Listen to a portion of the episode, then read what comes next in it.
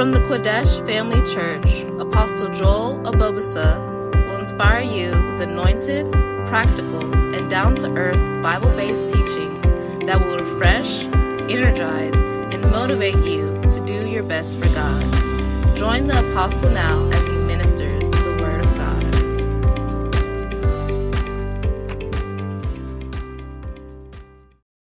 Wow.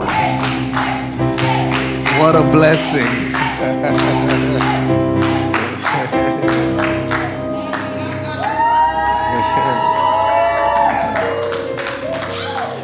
Let us pray. Amen. Father, we thank you for your blessing.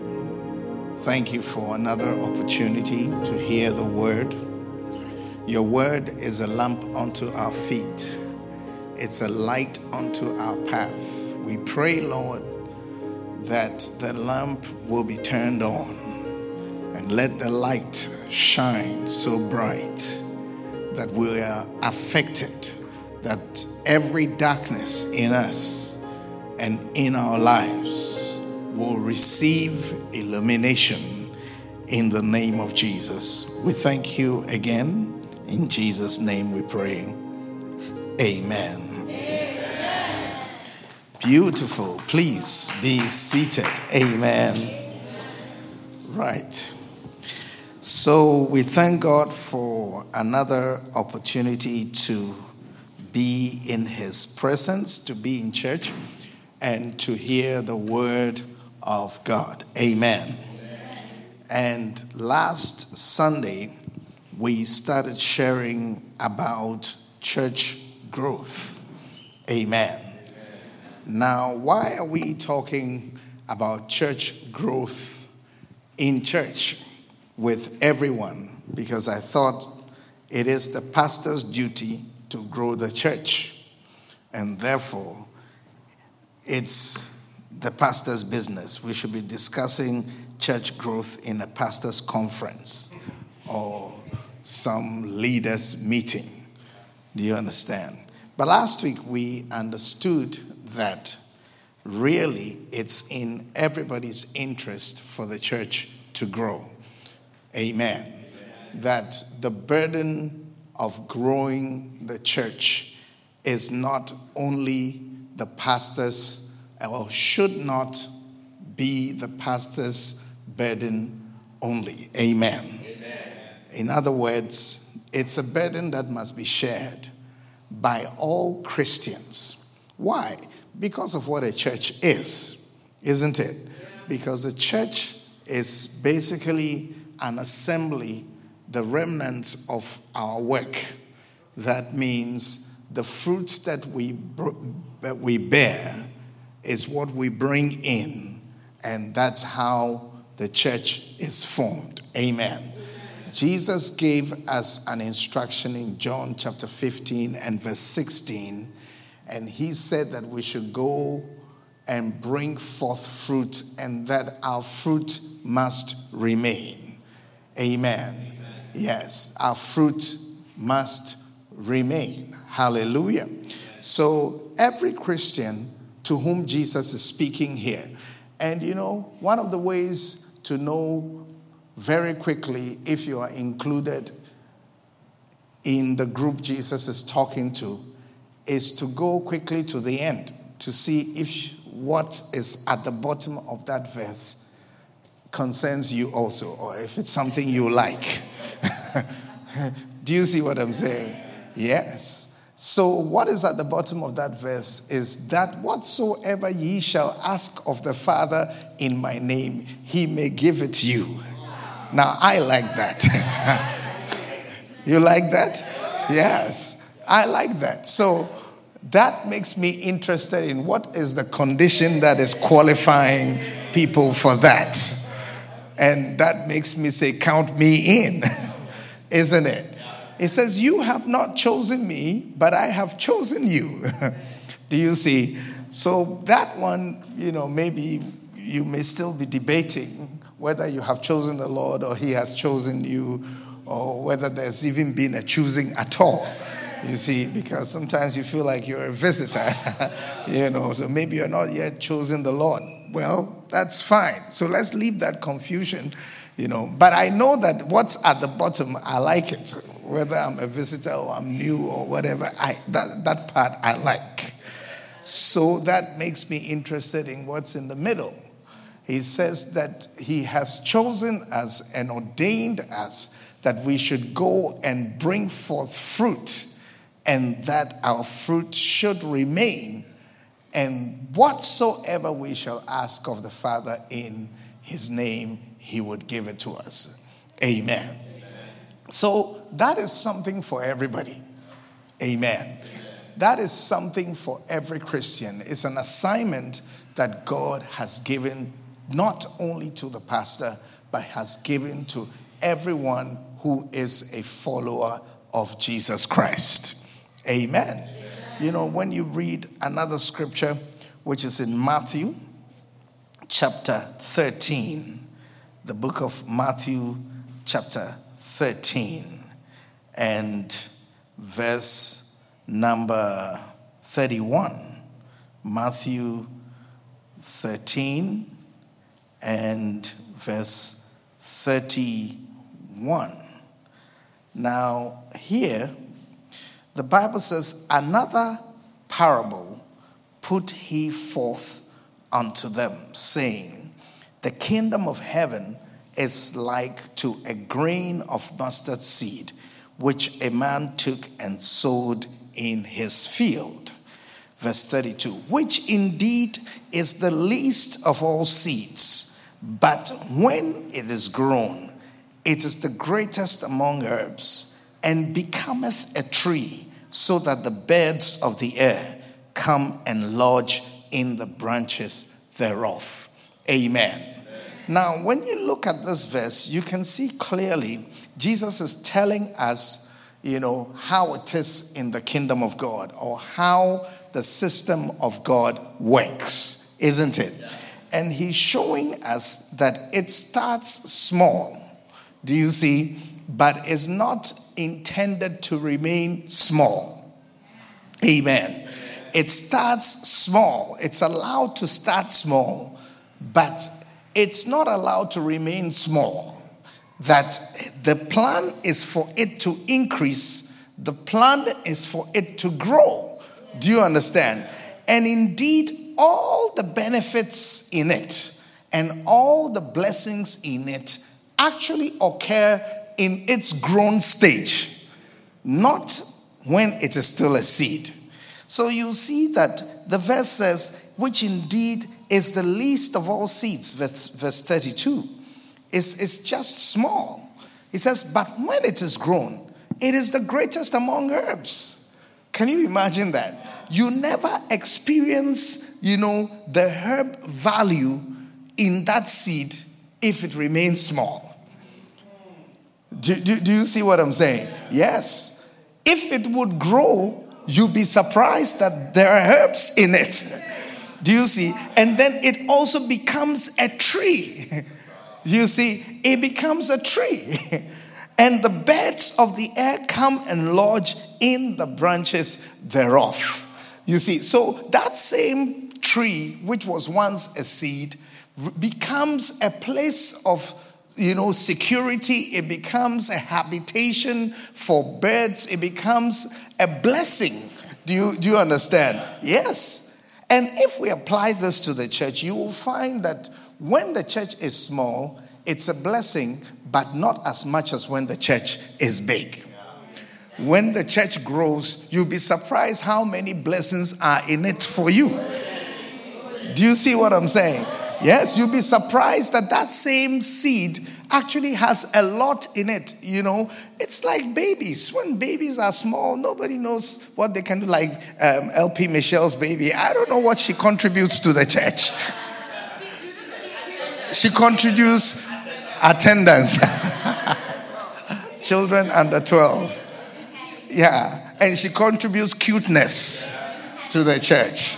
Okay, you see the thing. Yes? But I know other babies like that, like Ava and Vera. You see, they used to just contribute running around Do you see? Yes. And contribute after church noise. and running up and down, excited and just being happy around in the same church. Do you understand?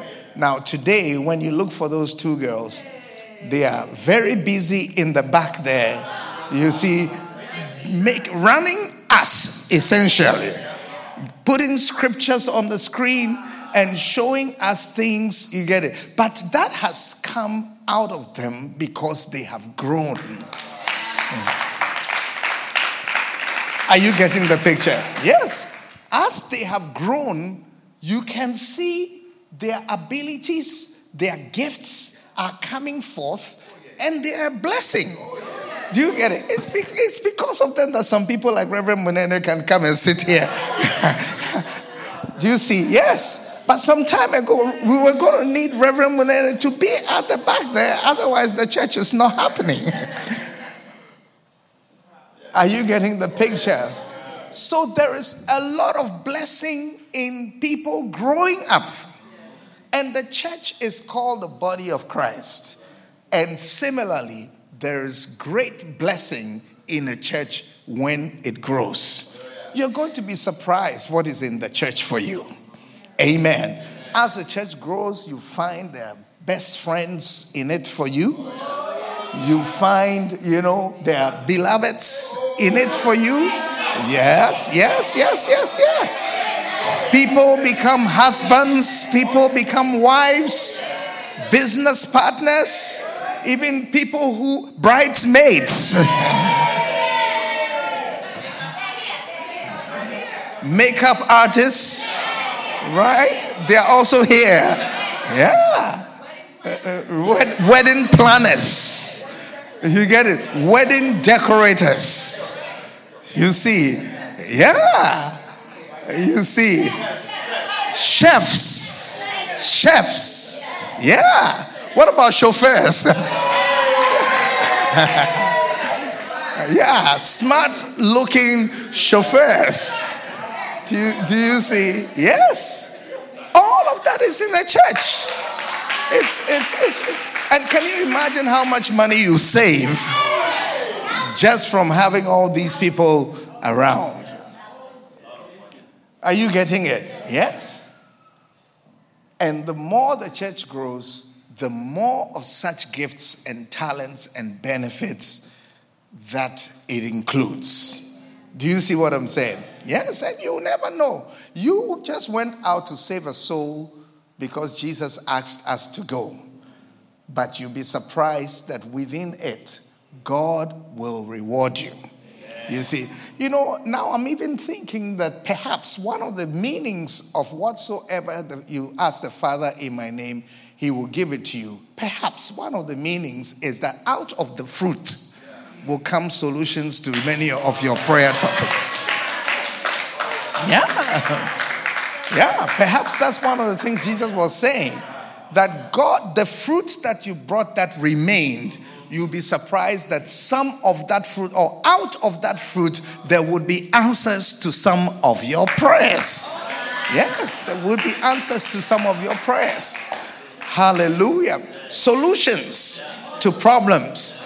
Even someone to connect you and to show you where to find a job. Yes, someone to put your resume together for you help you package yourself and present yourself to be hired by someone, you'll be surprised that it's actually right here in the church. Do you see what I'm saying? So everybody loses when the church remains small. Yes. And the smaller it is, the more work it is. Do you see? Yes. When you start nursing a baby, you see that all the work is done by you. Yes, except swallowing. Even that, you see that you, you have to sort of work on the person and just try to, you know, convince them to swallow. it's not a small thing. But as the child grows, you see that the child gradually takes on some of the responsibility for her upkeep. All the way, even when she needs to use the bathroom, now it doesn't concern you. She doesn't even tell you You know, she just goes and comes there out of there by herself. Why? Because she's growing. Same person, but the difference now is that she's grown. And as she's growing, you become freer. Do you see what I'm saying? Yes. But when you are small, then all the work is done by you. You have to finish leading praise and worship and then come and be the TSA and then join the film stars when they have, and then after that come back and sing again. You see the thing. Yes, because all the work has to be done by a few people. Am I making a good case for what wanting you must want the church to grow? Do you get it? Yes. Because it is, it, it, it is holding some of the blessings that God has intended for your life. Do you get it? And as long as it does, if it does not grow, those blessings will never be released into your life. Are you hearing what I'm saying? So the church must grow, and that burden must be shared by everybody. Amen. Right. Now, today we are talking about how to use anagkazo to induce church growth. You get it? And I bet that what's going on in your head right now is what is anagkazo? what is the meaning of the word anagkazo? Anagkazo is spelled A N A G K A Z and O.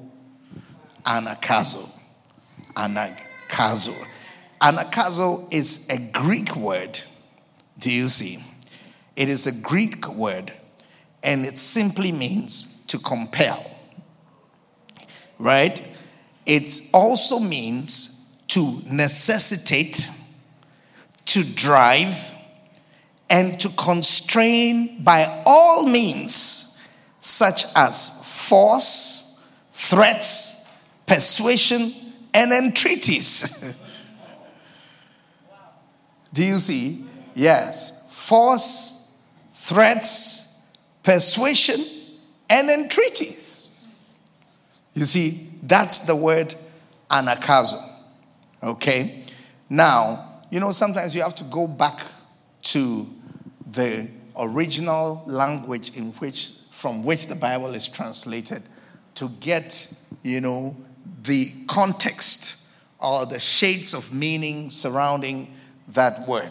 You know, um, yesterday I was uh, picking up my car from the garage, and um, the gentleman who uh, fixed the car, he his first language is Spanish.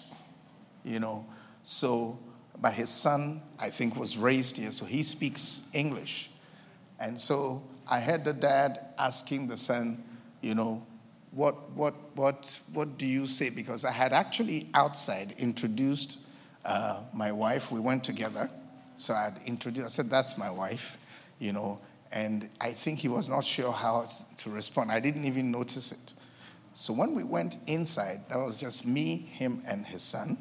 Then I heard him asking his son, you know, what, what, what are you supposed to? And the son told him something and he repeated, okay, pleased to meet you, pleased to meet you, pleased to meet you. Uh-huh. So the son was showing him, um, um, because he said something in Spanish to the son, you know, and the son was explaining to him that, you know, those of you who speak Spanish, you know, Yvette, maybe you can explain what you would appreciate it better. But I don't know, it sounded like eh, um, the Spanish uh, expression of what he wanted to say was a little different from the English rendition of it. So his son was helping him to put it right. You see, and and you know, and sometimes that's how it is. You need to go back into the language and come out again with the right meaning of the expression. Are you getting the picture? Yes. So this word anagkazo is a similar word and it is used in the Bible in Luke chapter 14.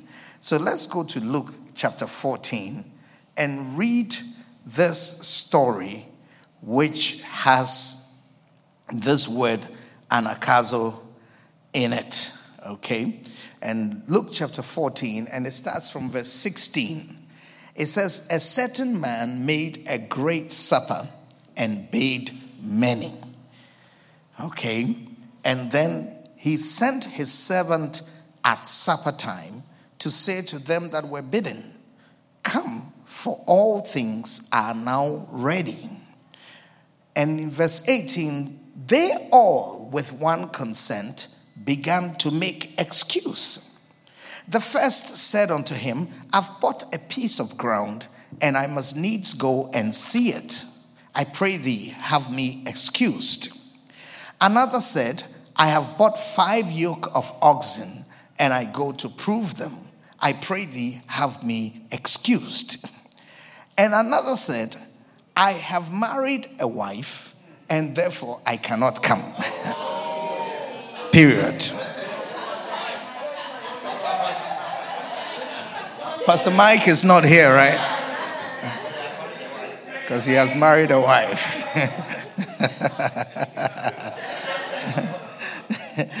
I find it interesting how the earlier two are begging to be excused. But the third one says, it, it, it's out of the question.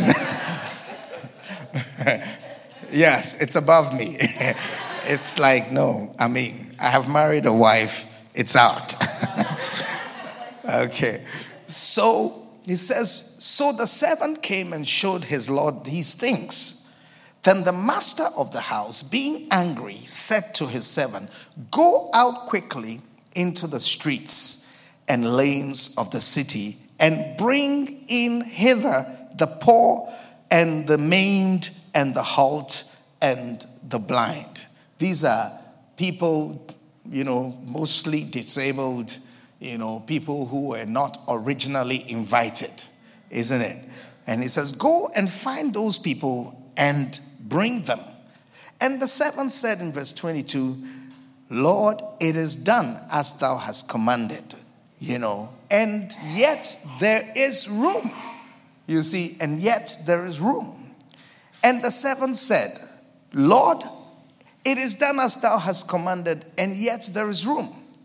And the Lord said unto the servant, Go out into the highways and hedges and compel them to come in, that my house may be filled. For I say unto you that none of those men which were bidden shall take taste of my supper. Amen. Amen. Right. Now, that word in verse 23, compel, is the word anagkazo. You get it? So if we back up into the language from which that verse is translated, that word is anagkazo. Do you see?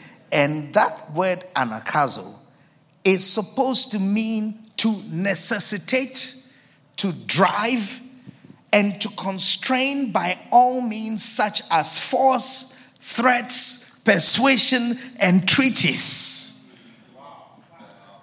Do you see what I'm saying? Yes. So, having that meaning or that body of words, you know, describing the word an, um, anagkazo, you get the idea of what the master meant when he said, compel them to come in. Are you getting it? Yeah. Yes. What he's saying or showing us in this passage is how to have a successful gathering how to have a successful party, how to have a successful service. You see, because we start from people giving excuses who never showed up, and we end with a house that is filled. do, do, do you get it? Yes. And you can see that if the person was just to limit or resign themselves to the normal behavior of regular invitees, he was going to end up with an empty house, with a lot of food that had been cooked that would not be eaten. I think it's quite painful when you cook a lot of food for people and they show they don't even show up. Yes. Or when they show up and they don't eat. You, do you see what I'm saying? Yeah. So if anybody invites you to a meal, try to attend it, isn't it? Yes, and when you're there, try to eat a little bit of it. Do you see? So that they, they, they, their effort is worth it. Obviously, the man started by making a great feast. He was not intending for the feast to be just a, you know, a basic lunch. You, do you get it? That's not what he was doing. He was making a feast, you see. And so he sent his servants at supper time and called those that had been invited, you know. And obviously, you can see there were big shots. One of them had a yoke of oxen he had just purchased, you know. Yes. Another one had just bought some land. Yes. And the other one was like Rich Mike. you get it? Yes, had organized a big wedding party for himself and had married a wife. Do you see? And he said, You know, this is not anything to leave and go to church. You know, I asked Mike, Are you coming to church on Sunday? He said, No, no. He, he, said, No, I won't be there. I won't be there. Do you see? Yes.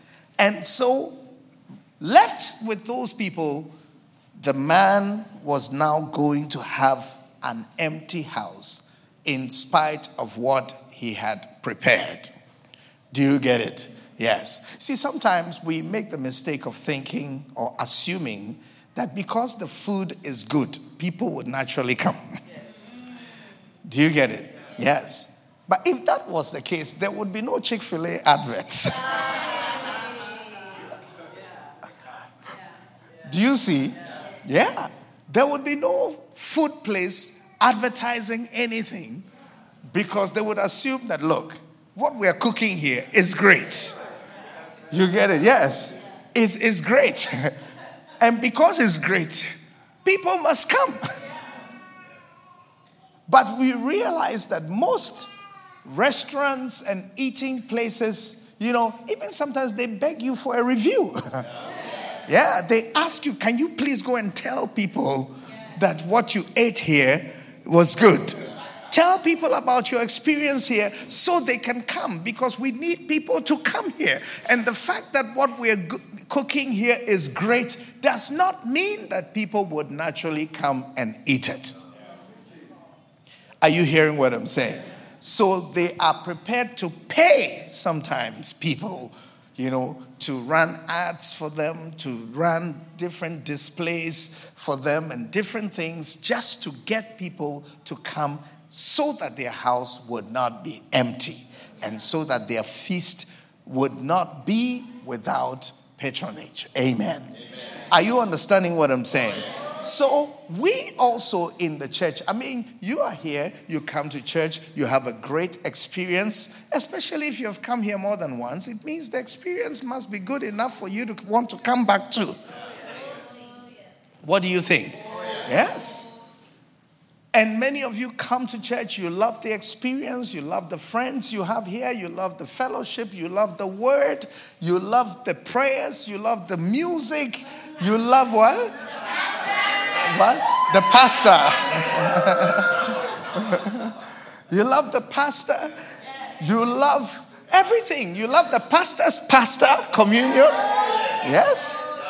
You love everything in the church.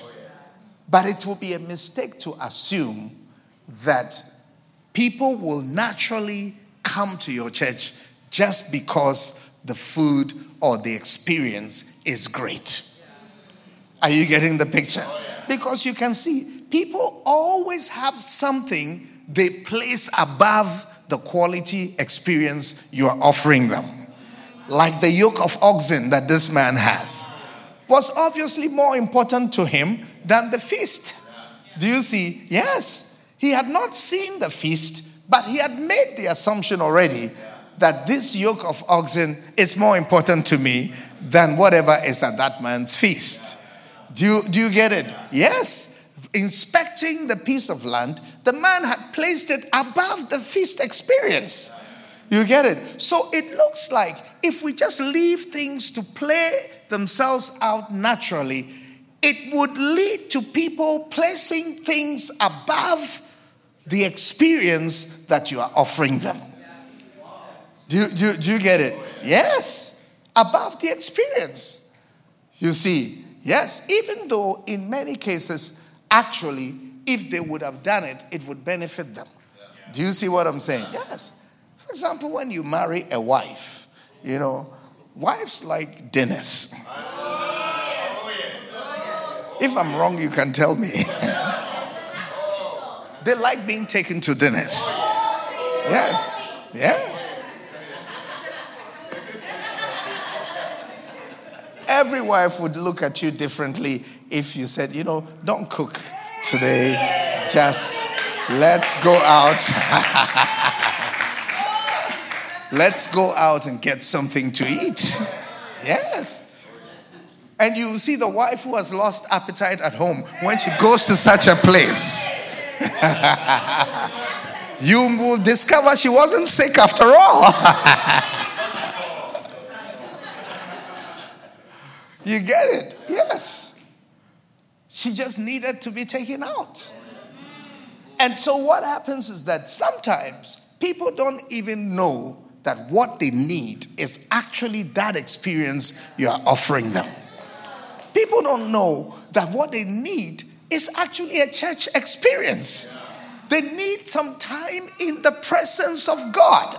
There's something about the presence of God that heals. There's something about the presence of God that does something, it changes people. Do you understand? Yes, the presence of God is like a kind of spiritual fumigation. Do you, do you understand? Yes, that just deals with an untold number of things, things you can't specifically count, but there are things that just kill things. Are you getting what I'm saying? Yes. The presence of God is like that. See, I saw some flies the other day in my house and I decided to go to war.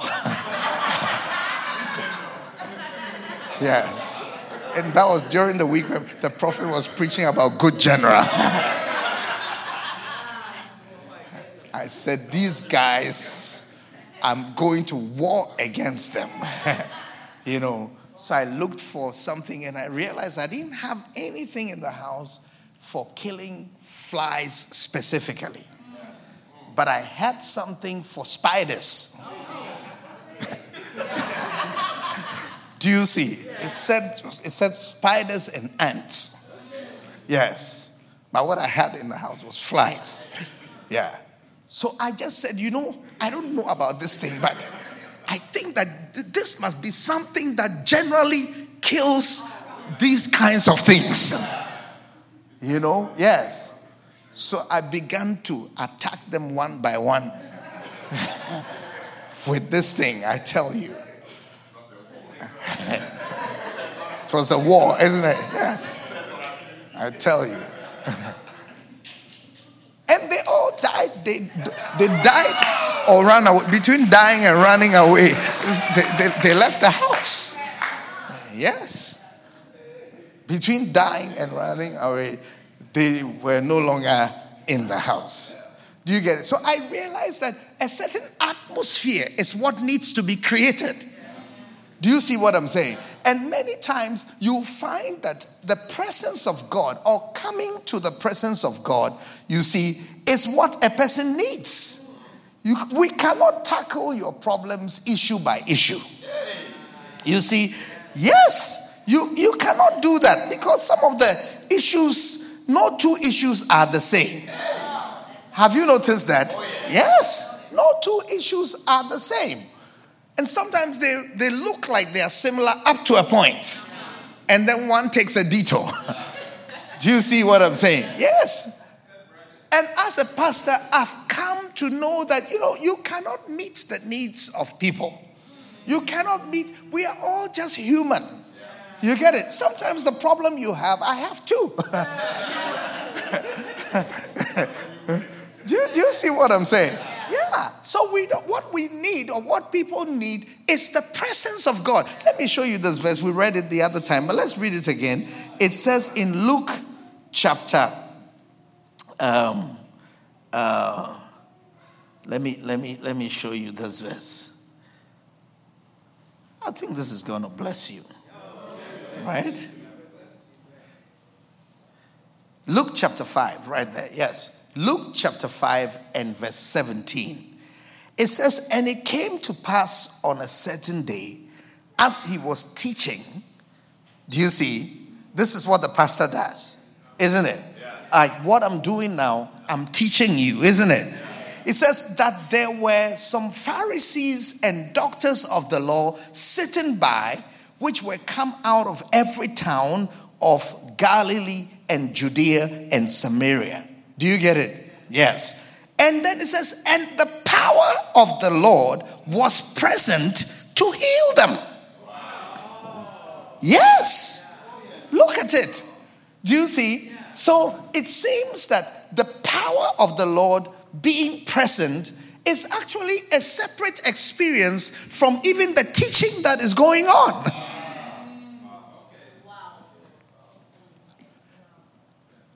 Are you getting it? Yes. So when you come to church, you are encountering more than the teaching of the pastor. Yes. You are encountering far more. The experience you are having here, what is affecting you, it goes way beyond what I have to say. This is called the house of the Lord. And if you're in the house of the Lord, you will experience the Lord in more ways than through the preaching. You see what I'm saying? Yes. And that's what people need.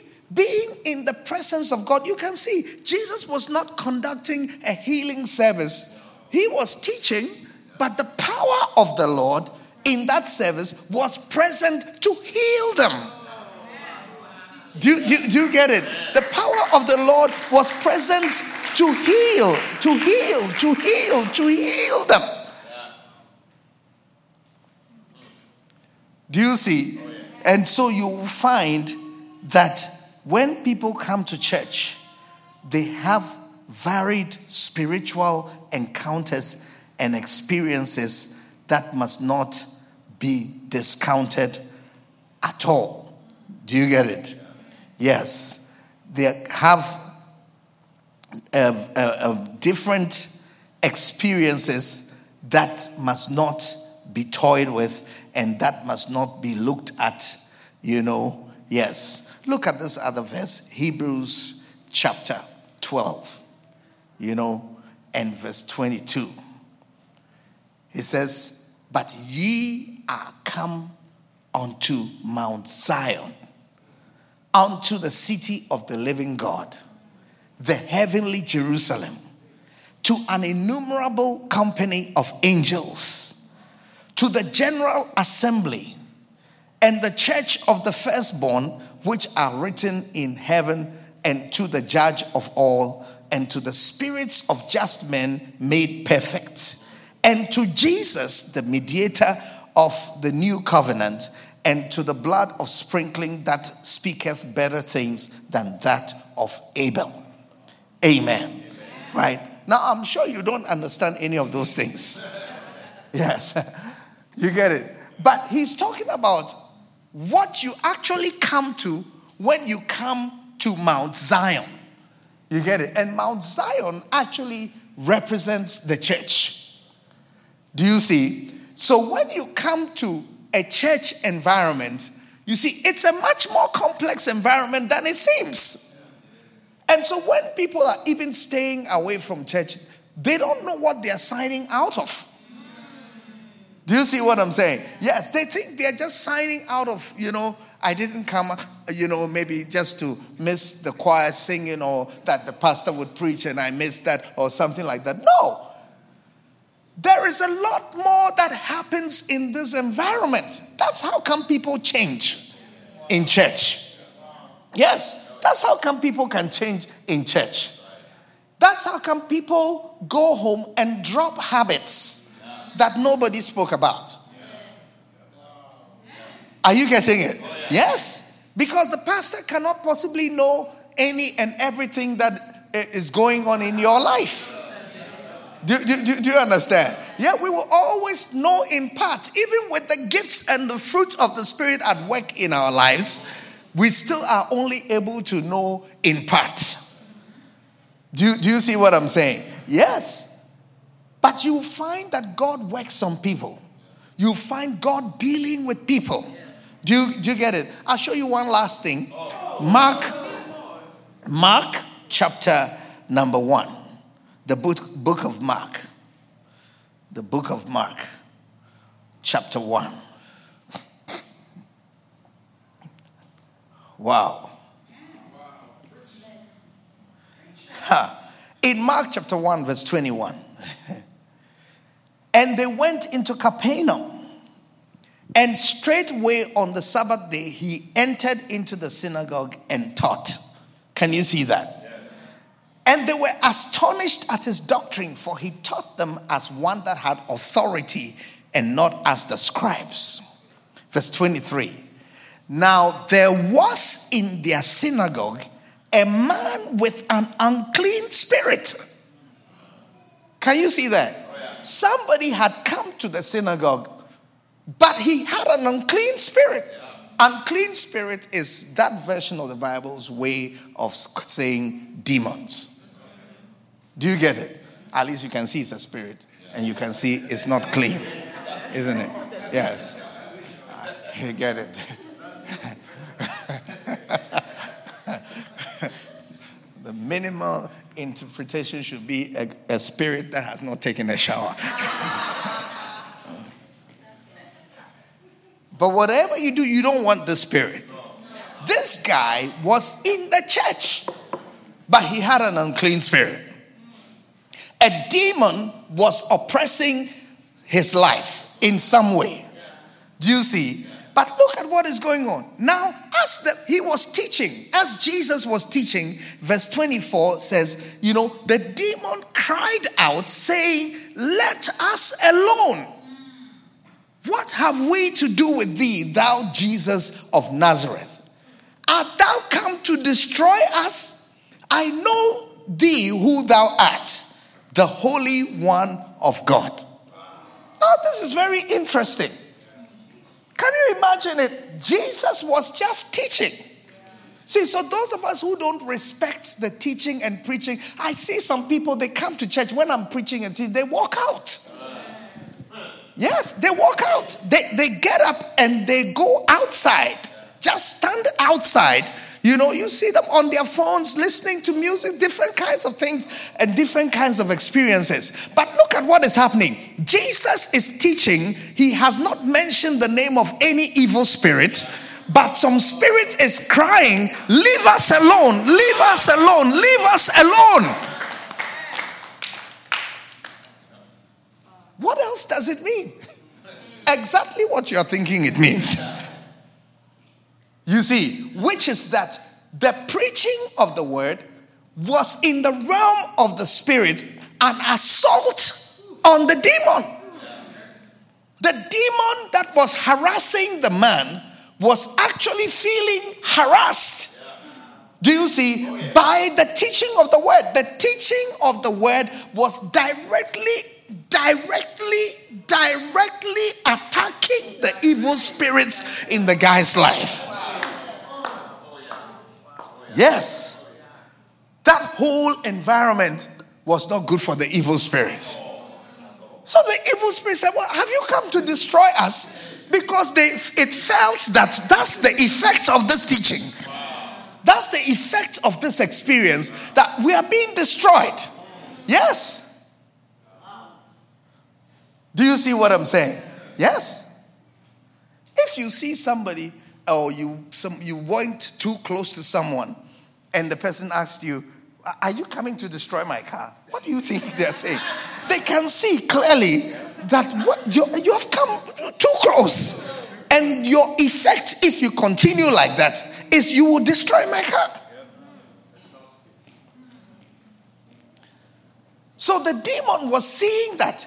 He said, Leave us alone. Leave us alone. And look at it.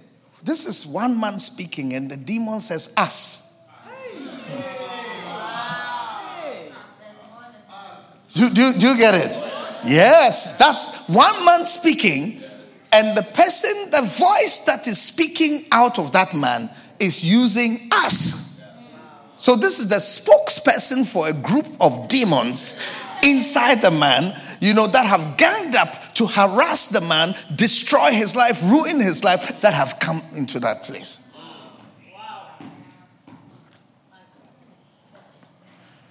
Are you following what I'm saying? No, I'm, I'm preaching about anagkazo.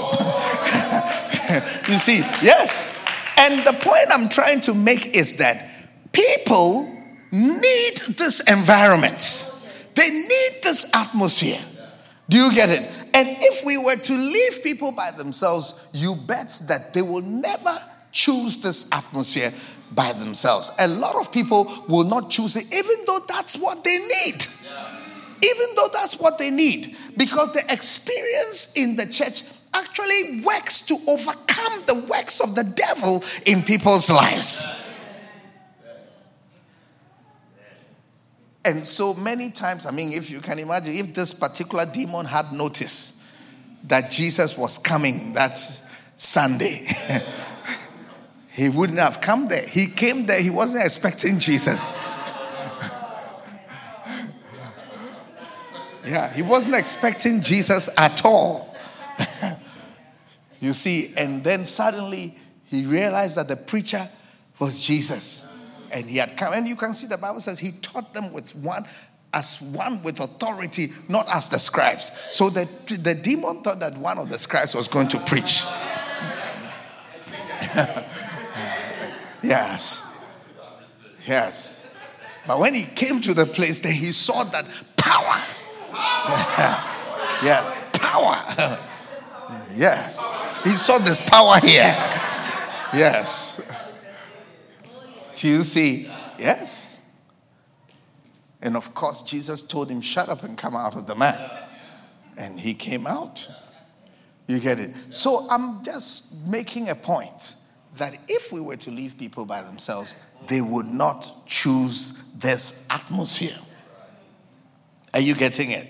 Yes. So the anagkazo man, he sent a message through his servant and said, Go out and compel them to come in.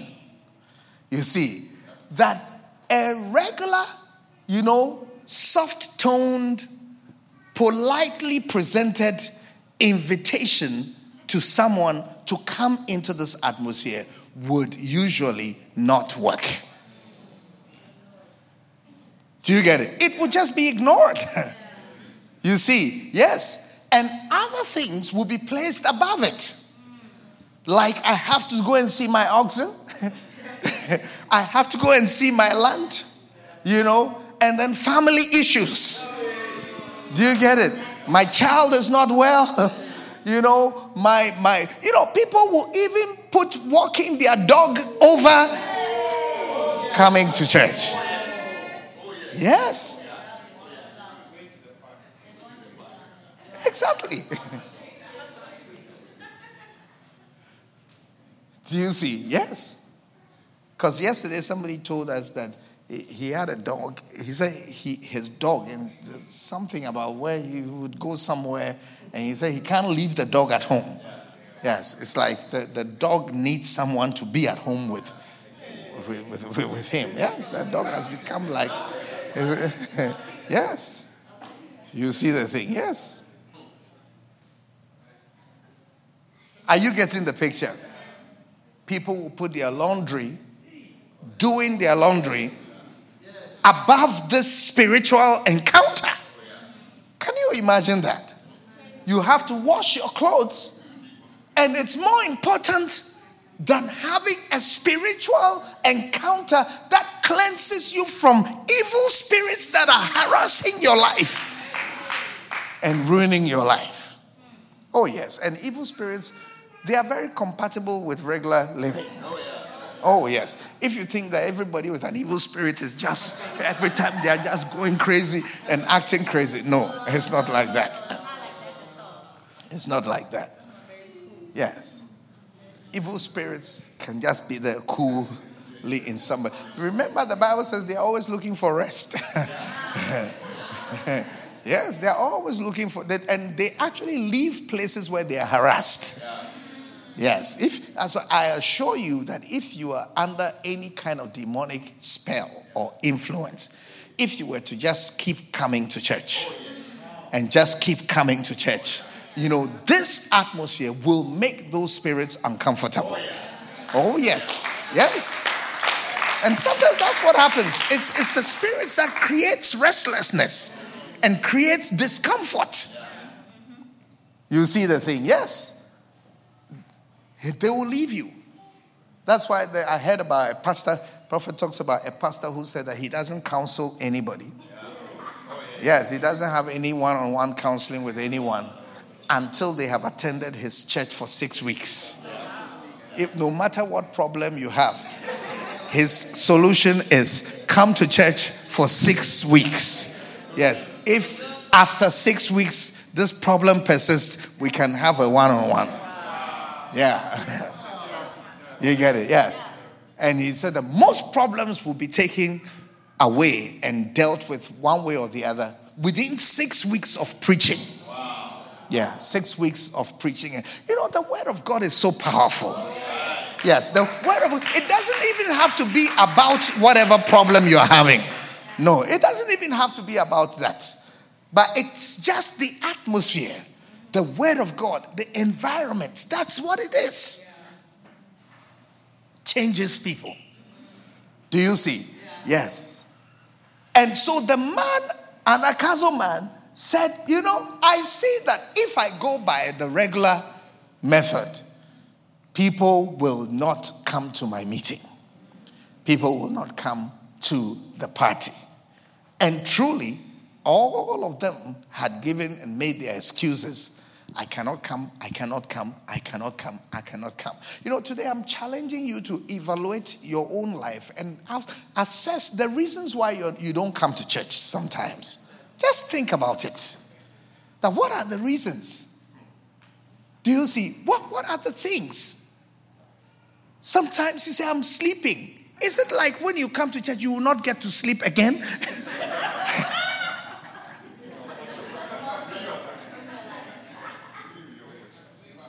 Do you, do get, why don't you sleep after church? And sleep all you want. Do you see? Yeah. The enemy makes your need for sleep so urgent. It's like it's not just that I need to sleep, I need to sleep now. This this this sleep is premium sleep. Do you get it? Yes. It's like a Sleep Pro Max. this one is, is, is different from all kinds of sleep. No, it's just to keep you out. It's to keep you out. And don't be so casual about staying out. It's costly, it's costing you a lot.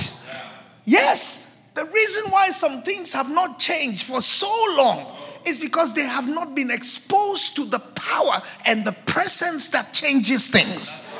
I tell you, when I lifted that my spider spray, all the flies just vanished. Yeah, they saw that something has come into the house. Something has come into the house. Yes, something has come into the house. So he said, This place we are not comfortable here. So you even notice that they would not settle in one place for a long time. They, they knew every few minutes they have to move together. Yes, and they crisscross the place because they could see that, you know, if, if you stay too long, something is going to happen to you. the atmosphere, that's how to kill insects.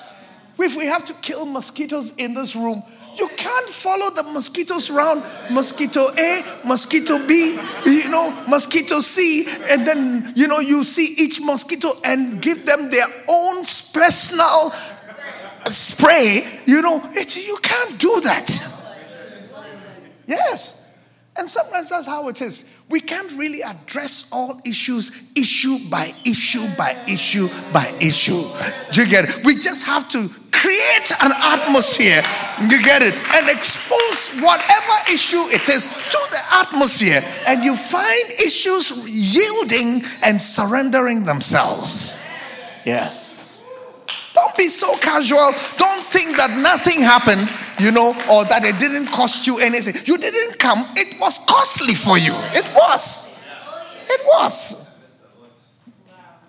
It was. Are you hearing what I'm saying? Yeah. So we need to use anagkazo. Do you get it? Which is, it says to use, to use, to necessitate, to drive, to constrain by all means, such as force, threats, persuasion, and entreaties. So it means that what God is expecting from us to fill his house is not just a casual, passive, will you come to church? Do you get it? But rather to be on people. Do you get it? Yes. I mean, you find some people saying, ah, but going to church also, is it by force? Do you, I mean, do I have? The answer is yes. Because Jesus was telling the story. You might as well ask, ah, you, you've made your party. And I say, I'm not coming. Is that a force? No. He does not accept it. It says, the master of the house being angry, angry that something has been prepared and he didn't come. The people didn't come, you know. And therefore, he became upset angry and he said, Go round and compel them, compel them to come in. Are you hearing what I'm saying? Compel people to come in. We are going to have to use entreaties. Do you see? We're going to have to use what does entreaty mean? What does it mean to entreat someone? To entreat someone, right? Earnest, earnest or what? Humble request to entreat someone, right? So it's like you are, you are literally begging the person, isn't it? To plead. It means what? To plead. To, to, to plead with, especially in order to do what? To persuade to ask urgently. you know, the, the entreaty is such a great word because it, it combines perfectly, you know, the politeness and mildness, but with intensity. do, do, do, do you see the thing? Yes. You know, have you met someone who was begging you for something, but begging you with such intensity that it's disturbing?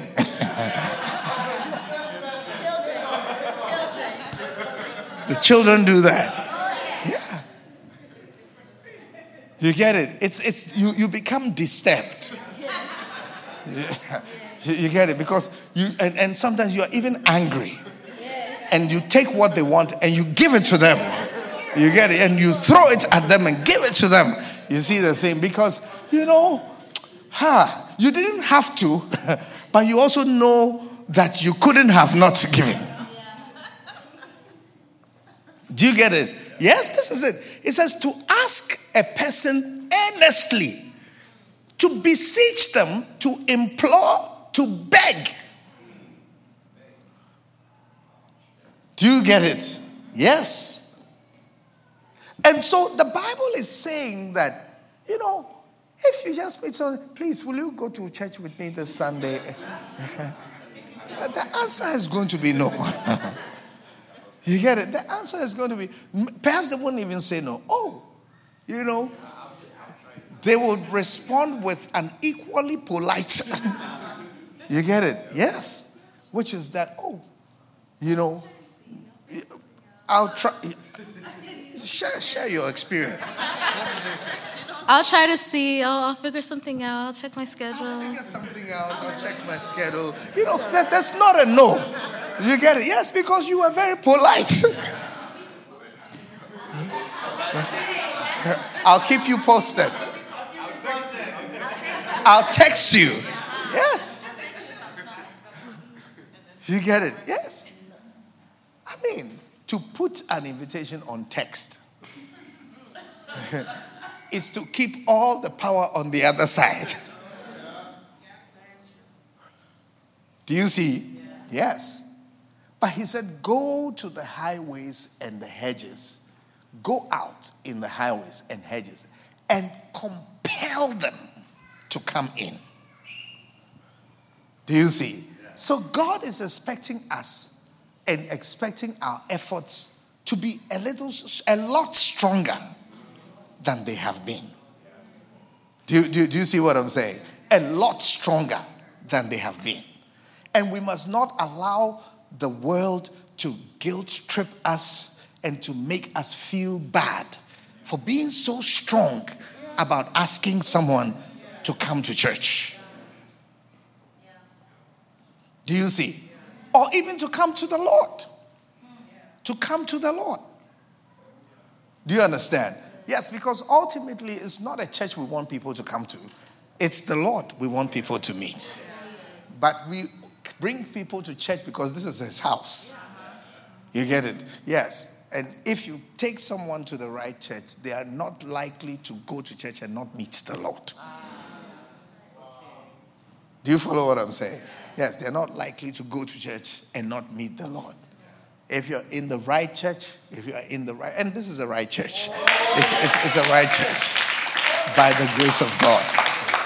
By the grace of God. It's a right church. Do you see what I'm saying? Yes. They are not likely to come there and not encounter His presence, His power. You know, and when you invite someone to church, just leave them in the hand of the Lord. You get you go ahead and have your own experience with the Lord and leave them in the hand of the Lord. Do you, do you understand? You don't have to be chasing, seeing what, oh, this thing that the pastor said, it's going to upset the person. This, that, you know, the music is too much. This person doesn't like loud music. Leave them in the hands of the Lord. You brought them to the house of the Lord. Allow them to have an experience with the Lord, with the Lord, with the Lord, with the Lord. And God knows exactly how to minister to them. God knows exactly how to touch them. God knows exactly how to. That's why we must pray for people. You get it? We must pray for people. You see, yes, that's one of the ways to prepare ourselves for bringing people to church, which is that we pray for them before they come to church. Can I have an amen? amen? Are you understanding the word of God? I can see that our time is up, but you know, yeah, you always have to remember Sunday is not a camp.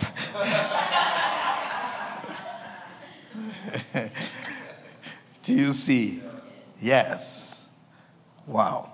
Are you blessed by what I'm sharing with you? Yes the anagkazo man. All right. So let me just go through a couple of my points and then we will close. Right. So number one, use anagkazo to prepare a great feast. Do you get it? Yes. Use anagkazo to prepare what? A great feast. Do you see? Yes. Now, the great feast is the service. That's what we are having here. Do you get it? And we use anagkazo, you see, to prepare, make sure that we have prepared ourselves to have those people. And that's why one of the things that must go into our preparation is prayer for the people we invite. Do, do, do you see what I'm saying? Yes. Because now you understand that people have to deal with so many things. You get it? Yes. People have to deal with so many things, including evil spirits that don't want them in this kind of environment. Knowing that if we go to church, that's our last day. do, you, do you understand? Yes, the madman of Gadara, all he had to do was to run to Jesus. You get it? Yes. And he ran to Jesus before the demons could stop him. Before the demons knew what was going on, they were in front of Jesus Christ. So Ooh. What did we do? do you see? Yes. They probably saw the man running in a certain direction, but they thought it was one of his. Yes. Yes, random runnings and so on. Do you see? Yeah. And then suddenly they saw that they were in front of Jesus, and now they had no chance. Jesus began to engage them. His word began to engage them, you know, and as the engagement continued, it led to their expulsion. Eventually, they lost. They had to leave. They left the man, and they were now begging to be cast out into pigs. Do you see? Yes. And they went out and they were destroyed. Are you hearing what I'm saying? Oh, so there must be preparation. Amen? Amen? There has to be preparation if we are going to invite people to come. There must be preparation, including even how the people will come. Yeah. That's why we have busing. Yeah. Do you see? Yeah. That's why we talk about busing. Now, we don't have buses. But we have cars. Do you, do you get it? We have cars. You know, and a lot of people will come to church if we were willing to make the sacrifice of giving them a ride in a car to church. Even those who have a car. Do, do you see what I'm saying? Because it takes more than owning a car to move it. True or false? Yes. And some people don't, they may not say it, but they don't come to church because they make the calculation of the gas. Isn't it? Yes. And they just think, you know, I just bought, you know, uh, three gallons of gas. you get it? And it's supposed to last me the whole week. Isn't it? So if I make this calculation, I say, if I go to church and then I come back, no, it's gone. You see, it means I'm going to need gas by Wednesday, isn't it? Yes. So, uh, excuse, I pray thee have me excused.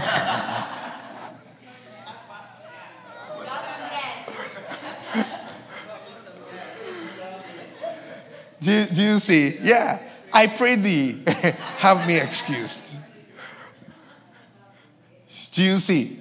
But we can overcome that. Do you see? Through the preparation of telling someone, you know something, you don't even have to drive. I will come here myself and I'll give you a ride to church and back. I'll bring you back. Yes. That would be a major solution, you know, and it will be a major provision that you have made that can turn a no into a yes. Are you hearing what I'm saying? Yes. Because now I'm picking you up, all your excuses gone. Yes. I'm giving you a ride. I'm going to turn my AC on. You'll be cool. And even after church, I'll buy you something cold. You know, just to drink something. Yes. Do you see? Yes. So we must use preparation. Amen. Prepare the great supper. Don't just don't just think that people will show up just because we invited them. Hallelujah. Are you getting that picture?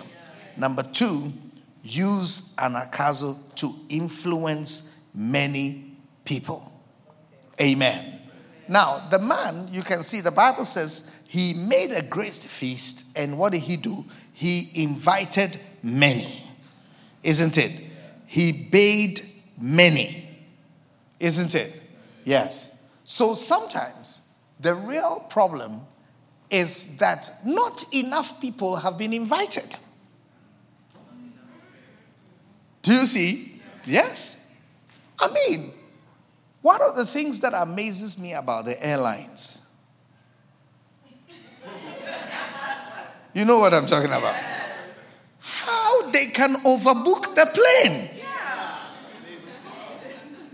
Isn't it? They never stop selling the tickets.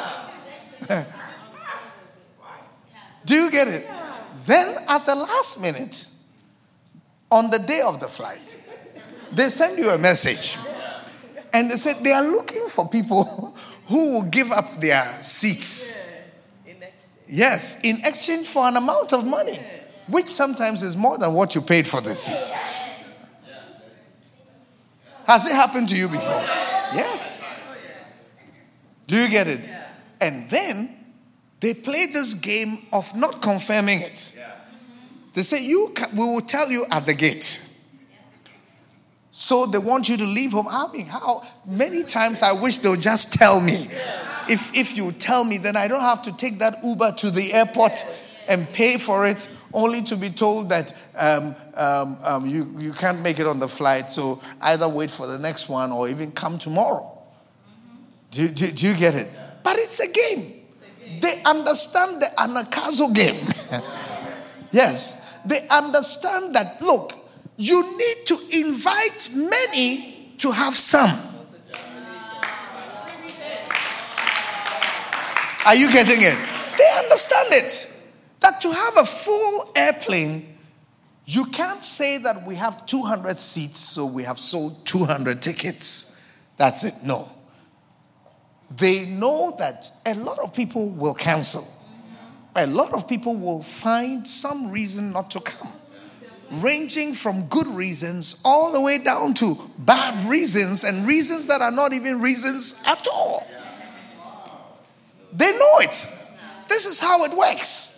So they have sat down and said that look, if we go by, we have 200 seats, and so we have sold 200 tickets. We are going to be flying empty planes around. Yes, most of our planes will not have people in them. and it will be a cost to us. Do you get it? Because once half of the plane has come, you have to fly. You can't make an announcement, excuse me, you know. the number of people we were expecting didn't show up, so we're not going. No, if you do that, you open yourself up to all kinds of lawsuits. No, not in this place. Yes. I mean, I've been on a plane before where there were probably about not up to 10 of us. Yes. I mean, you could have as many of the seats as you wanted. You had seven people once. Yes. Yes. There's nobody on the plane. You know, yes. So it's like everybody free for all. Sit here a little, move here, sit here a little, sit here a little. Just keep changing your seats. You, you get it? Yes, that is the truth.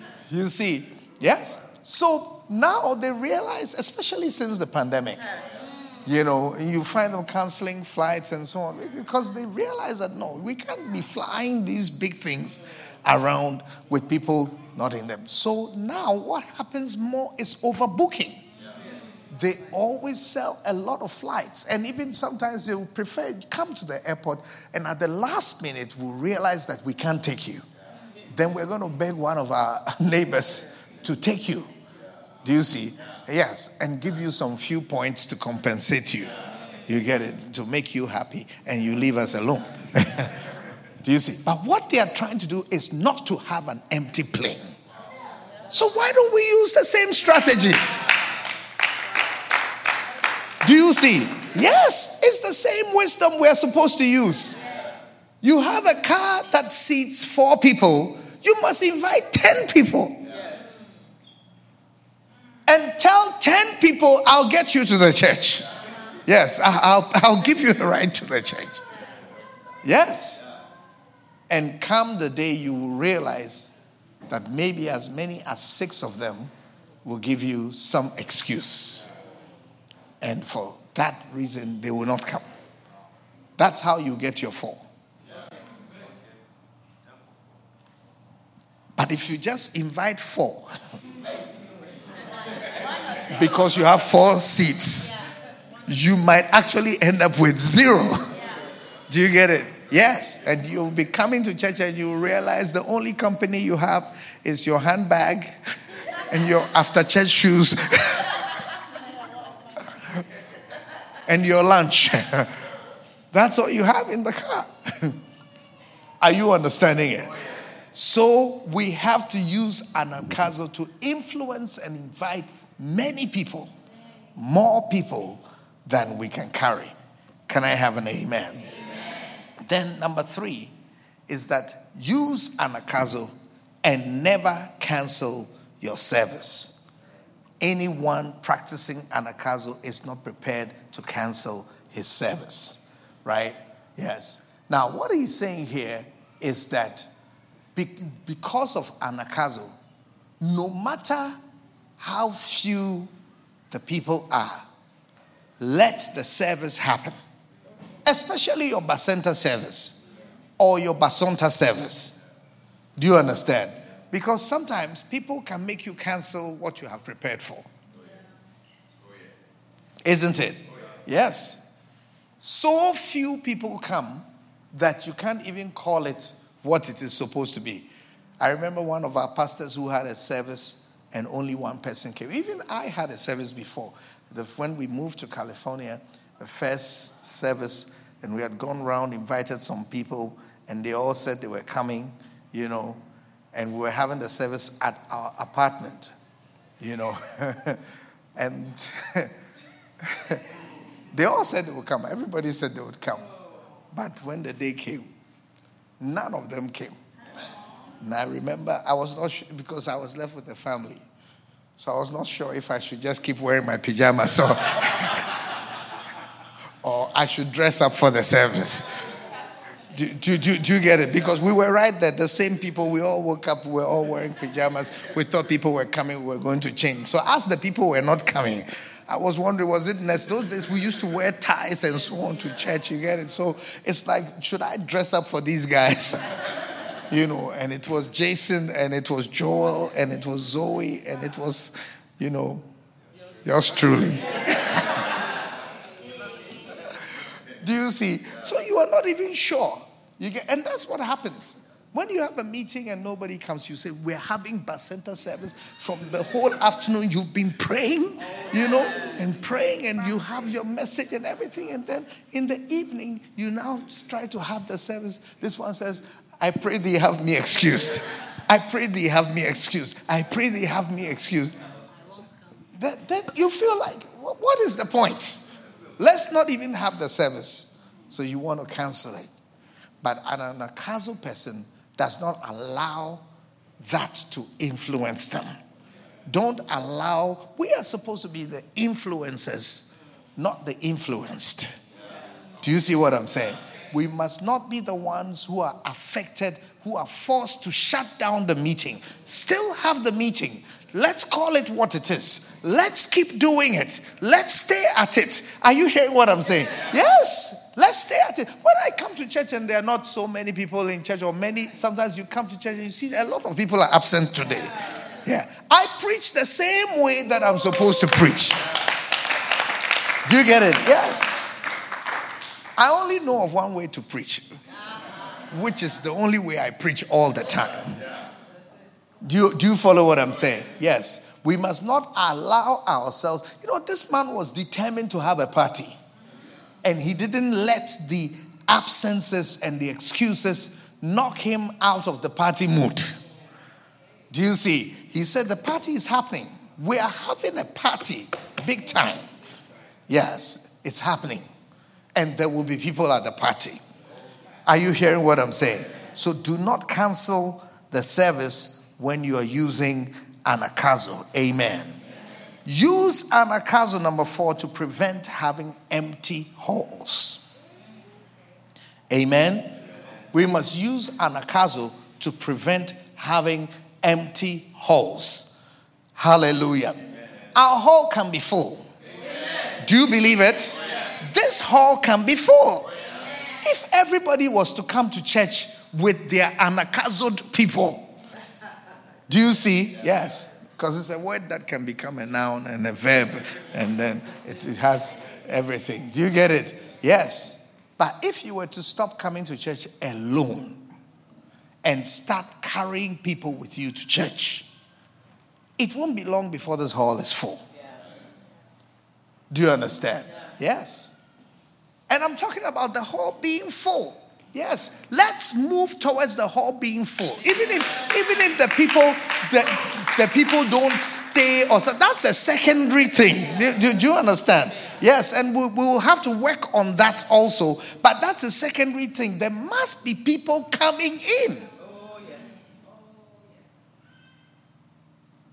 Do you see? Yes, there must be people coming in. There must be more people, there must be new people. Every Sunday, when we ask who is visiting us for the first time, there must be no less than 10 more people, you know, standing up to say that, you know, we are also here for the first time.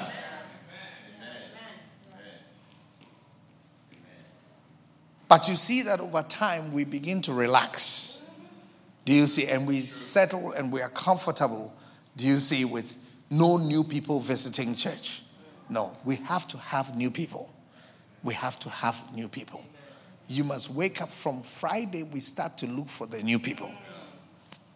Do you see what I'm saying? Yes. This fly has not, is not listening to the preaching. He's not listening to the preaching.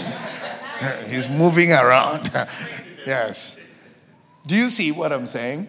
Yes. So there must not be a, a case. Let's bring people. Amen. Let's make it a point. Overbook. So that there will be some. Can I have an amen? amen? Then, number five, use anagkazo to overcome people's excuses. Amen. Now, this one is very important because a lot of excuses, which is number six, overcome people's lies. Because a lot of excuses are actually lies. You get it? Yes. A lot of excuses are not true. People just like to just throw something out there because most of us are so polite that we will not go beyond that excuse, which is a lie. You get it? So if we are operating with compulsion and we are operating with entreaties and beseeching people and persuading them, then we work with them through those excuses.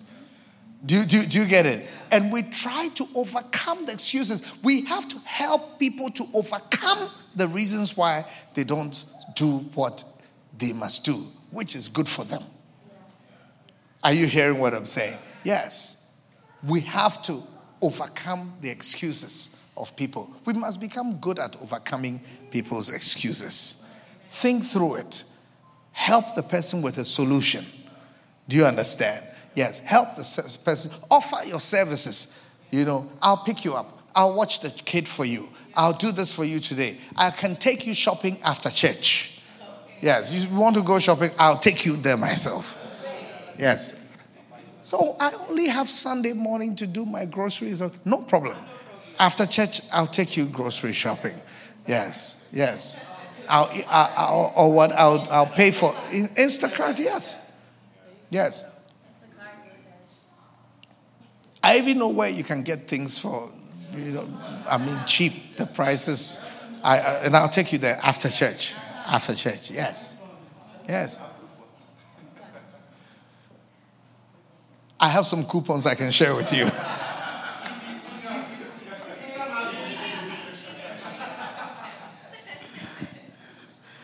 Do you see what I'm saying? Overcome the excuses of think through it and overcome it.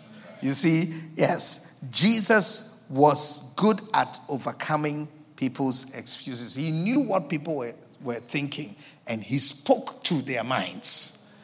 Do you understand? Yes. And in Luke chapter 20 and verse 19, you see this verse here which shows Jesus. The Bible says he spoke and they perceived that he had spoken this parable against them.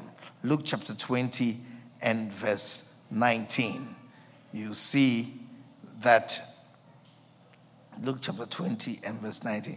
And the chief priests and the scribes the same hour sought to lay hands on him, for they feared the people, for they perceived that he had spoken this parable against them. you get it? He knew what people, Jesus preempted the thoughts and excuses of people and spoke directly to him those things. Hallelujah. So God is inviting us up to think and act like Jesus Christ. Hallelujah. Then the last one for today use anagkazo to make a way. Isn't it? Yes, to make a way. You know, make a way for people. Amen. The Anagkazo man made a way. He told the guy, Go to the highways and the byways and compel the people to come. He said, Go and bring the blind, the maimed, the halt, people who would not typically be in this group. Do you see? Yes. And all those people need a ride, usually. Yes. Because I don't think the blind and the maimed and the halt who are the highways have cars parked over there and they're going to drive themselves to come. No. Some of the people we need to come to church. Some of the people who will come to church don't have cars, they don't have a means of transportation. They cannot afford to Uber themselves even to church. They can't do it. Do you see? Yes. So if we are serious, we really have to offer ourselves to pick people up and to bring them to the church that the house of God may be filled. Hallelujah. Are you understanding what I'm saying? That's what is going to happen. That's what we're going to do. Stand to your feet and let's bring the service to a close. Amen. Enough preaching for a Sunday. Amen. Hallelujah. Everybody pray. Close your eyes and let us pray. Thank you, Jesus. I want you to pray. Think of two or three people that you think you can bring to church. Actually, think of a carload of people that you can think of bringing to church. Think of at least four people. Imagine yourself imagine yourself alone with four empty seats in your car and tell yourself, Lord, I want you to give me four people to fill this car. If you give me four people, I'll bring them to church. Just tell the Lord, if you bring me four people, I'll bring them to the church. Thank you, Jesus.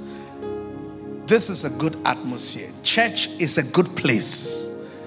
And we need to believe in it. We need to be confident that the more people who get exposed to this environment and this atmosphere, the more they will be affected by the Lord. More people can be affected by God than have been affected. And we want to be used by God to reach those people and to bring them into the Lord's house. Thank you, Jesus.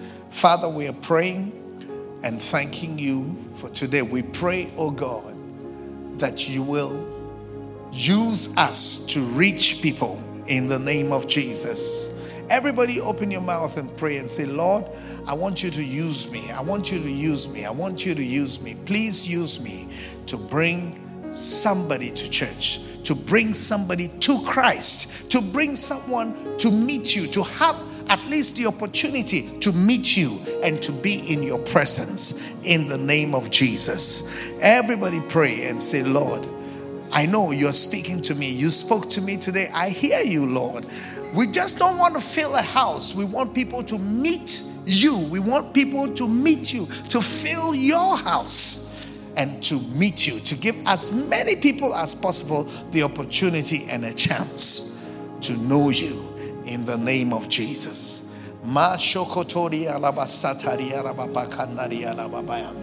We thank you, Lord we pray, Holy Spirit, Holy Spirit, Holy Spirit, that you will work through us.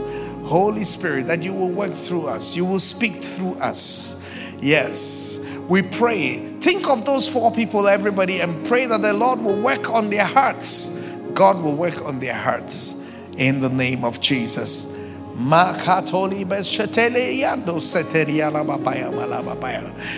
Yes. Make us a soul winning center. Make us a church where people are, are engaged to come to know the Lord, where people can meet Jesus, where people can meet Christ, where people can find you, oh God, in the name of Jesus. Make us that type of church. Yes, where regularly, regularly, regularly people come to meet the Lord. Let it be a soul winning center in the name of Jesus. We thank you, Holy Spirit, in Jesus' name. Now, as we close the service, we're closing the service. I want to give you an opportunity if you're here and for you to give your life to Jesus. Yes, if you turn down the music a little bit. Yes. Now, I want to give you an opportunity if you're here this afternoon and you know in your heart that you're not saved. This is your day. God sent me here because of you. That God has you on his mind as we speak. For this particular moment, he wants to give you a chance to give your life to him. God can do far more with your life than you have done with it so far. And God wants to give you that opportunity. But you know, the Bible says our sins separate us from God. Yet God has provided a way to deal with that sin, and that is by accepting Jesus as your Lord and your Savior from that sin. Christ will cleanse you from sin, and Christ will make you a child of God. Christ will clean you up enough to be able to walk with God. So I want to give you that opportunity right now.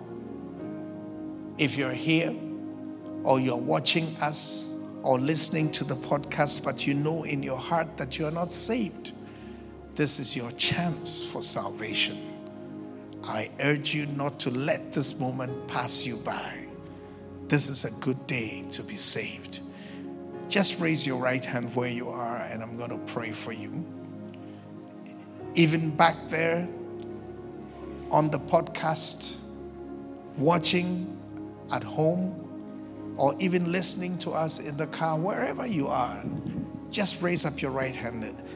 Just as a way of showing the Lord that you mean business, that you are serious about this prayer. Just raise up your right hand and God will bless you. And I want everybody here to join me as we say this prayer. And everyone who's listening to me, let's just say this prayer together. Say, Lord Jesus, I know I'm a sinner and you died for my sins. Lord Jesus, Today I acknowledge my sin. And I invite you, Lord Jesus, into my life to forgive me. Let your blood wash me and let your blood cleanse me from all my sins. Say, Lord Jesus, I choose you today as my Lord and my Savior. I'll no longer live for myself, and I'll no longer live for the devil. I want to live for Jesus from this day forward. So, Jesus, I commit myself to you. Be Lord over my life from this day forward. I will never be the same. I'll never be the same because you are my Lord. Thank you, Jesus, for hearing my prayer. Amen. Hallelujah. Yes, go ahead and put your hands together properly for the Lord. Amen. All right. Now we want to have communion. Amen. If you said that prayer and you meant the prayer you just prayed, I want to invite you to send us a message, send us a text message at this number on your screen. And I believe that God is going to help you. One of us will reach out to you and send you a message back and contact you. And we have a special book we would like to send to you. And so if you would just send us a message so we know who you are and we'll reach out to you. God bless you. Amen. All right, now we want to join our pastor at the First Love Center. Amen. Um, and we're joining him as he leads us in communion and a blessing. Amen. Amen. All right, so let's go to the First Love Center now and join the prophet as we do that. Father, thank you for the Holy Communion which is presented to us. We pray for the body of Jesus to be a healing and a blessing to us all today.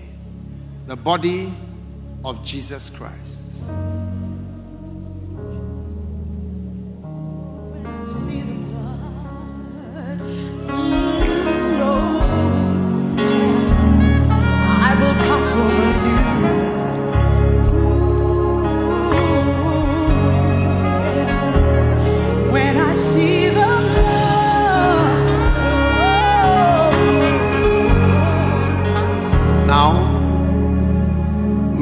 Blood of Jesus wash away all your sins, whether watching online or physically here. May you be washed completely with the blood of Jesus, the blood of Jesus Christ. Lift your hands for your blessing. Your two hands in the air. May the two hands you've lifted up signal your 100% surrender to Jesus.